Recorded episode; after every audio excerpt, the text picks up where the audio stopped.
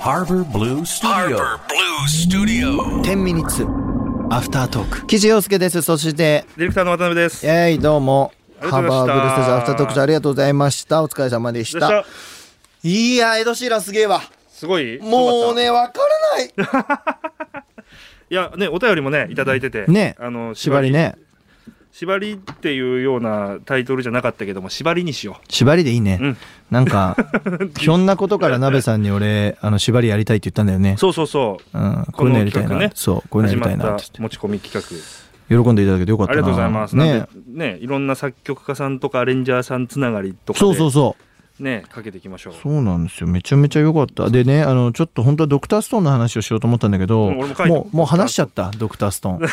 鍋ちゃんにもう我慢できなくて、ええドクターストーンだか聞きらもう見ると思う、はい鍋ちゃんはだからみんなも俺ももう何も言わないからマジで見てメールくれ、やばいからあれましたちょでドクターストーンを語る会をやろうか。そうね。だからちょっとそれやろあのハうバスタのね。やろ本編の中でもね。そやるわけです。うだからこれからは、えー、鍋さんがエド・シーランについてああ話しますそうなんですよエド・シーラン俺大好きで、ねいいよねいいです本当に好きでで実はそのこの縛りはいってあれなんですよターンを決めたんですよねターンをねうん俺のターンと、そうそうそうそうそう、えー、岸のタ俺のターンってーいうン、うん、で今回じゃあどうしようかなってことでああエド・シーランってそういや結構書いてるぞとそうね調べたらですねもうすごいねいやもうすごいっていう言葉じゃもう分かんない俺もうソングライターとしてまあでもなんだろうすごいいろんなジャンルを書ける人ではないんだね、うんそうだね似てるよね、うん似てるって言ったらおかしいけトーどンは揃うね揃うこうやって並べて聞いたらね本編で聞いてもらったと思うんですけどそろあこんなにアーティストはねジャスティン・ビーバーザラ・ラーソンアリシアって全然違う、うんワンワンオクもそうだけど全然違うけども何なんつうのあのねそうそうそう統一性もあってあのね、作曲家って俺作曲家側からするうんとああのてかう作ってる側からすると、はいはいはいエド・シーランみたいなポジションすごい良くてほ自分の、えっと、アーティスト人生の、うんえっと、アルバムの中に、う、はい、一曲エド・シーランみたいな曲欲しいよねって言って全アーティストが書いて欲しくなるんだよねエド・シーランみたいな。なだけどエド・シーランがいろんな曲かけたらはい意外とエド・シーラン頼まないかもしれない、あーエド・シーランのトーンが欲しくないエド・シーランに頼もうぜってなってる気がするみんな、ああなるほどうん、へーだからエド・シーランの中のこの曲っぽいのにしたいんだよねって言われてる気がするそれぜひ放送内で言ってほしか った。 あそういうことか。やなんか偉そうに言いたくなかったんだけどいやいやいやいやだから俺そう思ったのだからアコギなんだなって多分ピアノで作るって言ったら作れると思うんだけアコどギなんだよね。多分エドさんに作ってほしいのはこういう曲ですって言われてるんだと思う、はいはいはいはいアコギのなんか弾き方がちょっとアコースティックギターの弾き方がちょっとねそ独特ですよう、ね。独特ですいやよかったな。なんかねすごいそれを聞いてて思いましたよね。あエド・シーランっぽさを求められてエド・シーランは曲を書いてんうだんうな、んうんうんうん。そうアリシア・キーズの「アンダードッグ」をかけたんですけどこれうん俺このアリシアのアルバムの中ですげえ好きな曲だったかうんうんらうん今回調べていいや出たってなったああやられたまたこいつにこれ本当にすげえなお前ってこいつ俺あったら言いたいもん本当に、キャスロン・ザ・ヒルっていう曲がね、うんえっとあれは割る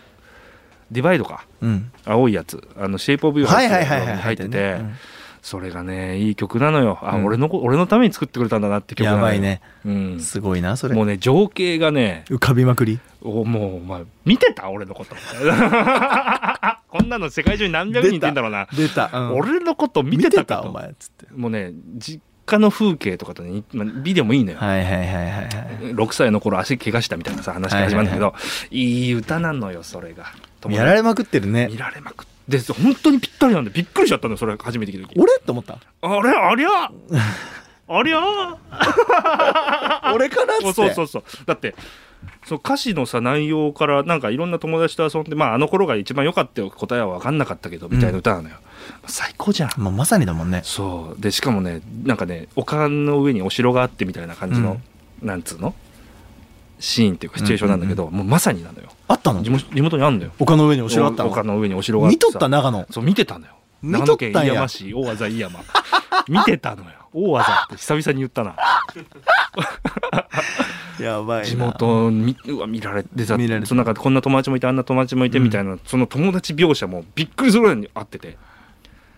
なんかフェイスブックとか乗っ取られてな乗いっ取られたかもしれないシーランに江戸シーランにね得かなそれ江戸にとって得なのかなわかんないもいやびっくりしちゃったよすごいいやマジで、うん、なんかもうねいややだっかぱらね次元がちげえないろいろでもなんかそうやってなんだろうすごく乗れる曲その気持ちがんライドできる曲を書いてくれますね、すごいですね彼はねでそうなんですよワンダイレクションなんですよいやワそンこダだよねイレクションの18ってこれねちょっとマイナーなのよマイナーなのか曲的にはどうだろおうーえどっちあのワンダイレクション自体がねすごい好きな人いっぱいいるから、まあそうですねうん、だからマイナーかどうかはその人次第かもわからんけど、うんうんうんヒットした曲ではないというかシングルカットされてなかったような気がするんだあよねそうなの、でうんクレイジークレイジーではないんだねそうそうそうそう。うんうんうんで、多分ね、この次かなんかにね、解散すんじゃないかな。あ最後なんだもうそうそうそそうそうそう。もう大人なのよ。うなるほどね大人のちょっと調べてみよう。ワンダイレクションが18歌。歌ってんだそうなのよ。エモいなそれはそれで確かね、そうだった気がするよ。それはエモいな確かにワンダイレクション。いや、このね、18を18歳の頃って言うじゃない。で、デビューが18なのよ。平均年う齢んうんうんうん18歳でデビューしてて。で、まあ、この頃にはもう、なんだろうな、もう別の道に行く的なノリ、その、うんうんもうさこういう海外のアイドル男性アイドルグループとかってもうある一定の期間にうん、うんアイドルとしてガツンと稼いで、はいはいはい、はでもい、そこからソロやるそとうねかそうねもうそういうなんだろうな流れがねそう流れがあるんだけど、で恋愛もちゃんとするしみたいな感じなんだけど、うんうんこのね歌詞がね、うんなんかね思うんだよね何を多分これさ君ってさメンバーなんじゃないそういうことなのそう、ねえだからね好きだったっていう話なのよねえやめてよこれねぜひ皆さんあの歌詞とか和訳とかねぜひ調べてもらうとバカバカ出てくるんであのぜひあの見てほしいんですけど「ワンダイレクション4はそうあのいえっ、と「メイドイン AM」っていう曲あのアルバムが最後のラストアルバムなうのね、んうんうんまあ、今活動休止中だって言ってた気がするからうんまあ解散はしてないと思うんだけどその何全員とかもさ脱退しちゃったりとかそうさ、ねいろいろあったんだけどさ全員顔濃い人の一番そうそうそうそうそう一番最初にね脱退したんだけど、その「4」っていうアルバムがさ何ざ脱退前最後なのかなどうなんだろう4って4人ってことえっとえワンダイ全員抜けてからの4う人ってんこうんと、あのこそういうのこことじゃのない4は、えっと、5人であそう出なてんだる最後のアルバムかなで最後の「メイドインエームは4人ではいやってんだけどその4に入ってるのが18なのよなるほどねだからさこの好きだったんだとかさなんつうんだろうあの頃の気持ちのままでいたいっていうなんつうのこのもういいね青春って感じ しない青春です青春だよね青春ですもうこれは最高じゃないで18歳ななんんだでよそれ18なんだろうって言ったらさうんデビュー当時 18? 平均年齢18歳でデビューですよやってるわああなるほどねとそういうことかとなんかそういうのも組んで書いたんじゃないかなってソングライトだけで歌詞がどうかちょっと分かんないんだけど生きオブ生きだね粋だと思うねでさワンダイレクション調べたらすげえなこいつらやばいよやばいねべたのワンダイレクションの当時の記事うん当時に出てた記事をさ調べたらさ、やばいね売り上げ2012年の記事なんだけど8月に日本に正式決定するって時のやつで、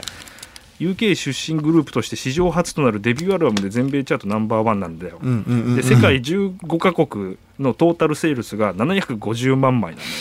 でもそこでもう笑けるじうゃん、んうんうんでえー、と2011年に本国ではデビューしたねイギリスで、うんで8ヶ月わずか8ヶ月で YouTube 総再生回数4億回はやばいでしょ。で、日本の公式ツイッターが立ち上がるのさ、その後に。うんうんうんで、10日で1万フォロワーなんだよ。 お前、マジかよって感じしない びっくりしちゃった。こんなだったっけと思ってっ。ていうかやっぱオーディション出身って強いねしまあなんかさ、個性もあるしあさ、るねやっぱなんかでわ、で、しかもこんないい曲曲歌っちゃうわけでしょ結局イギリス強いねまあ強いよね。強いっていうかまあね、すごいよね。すごいわ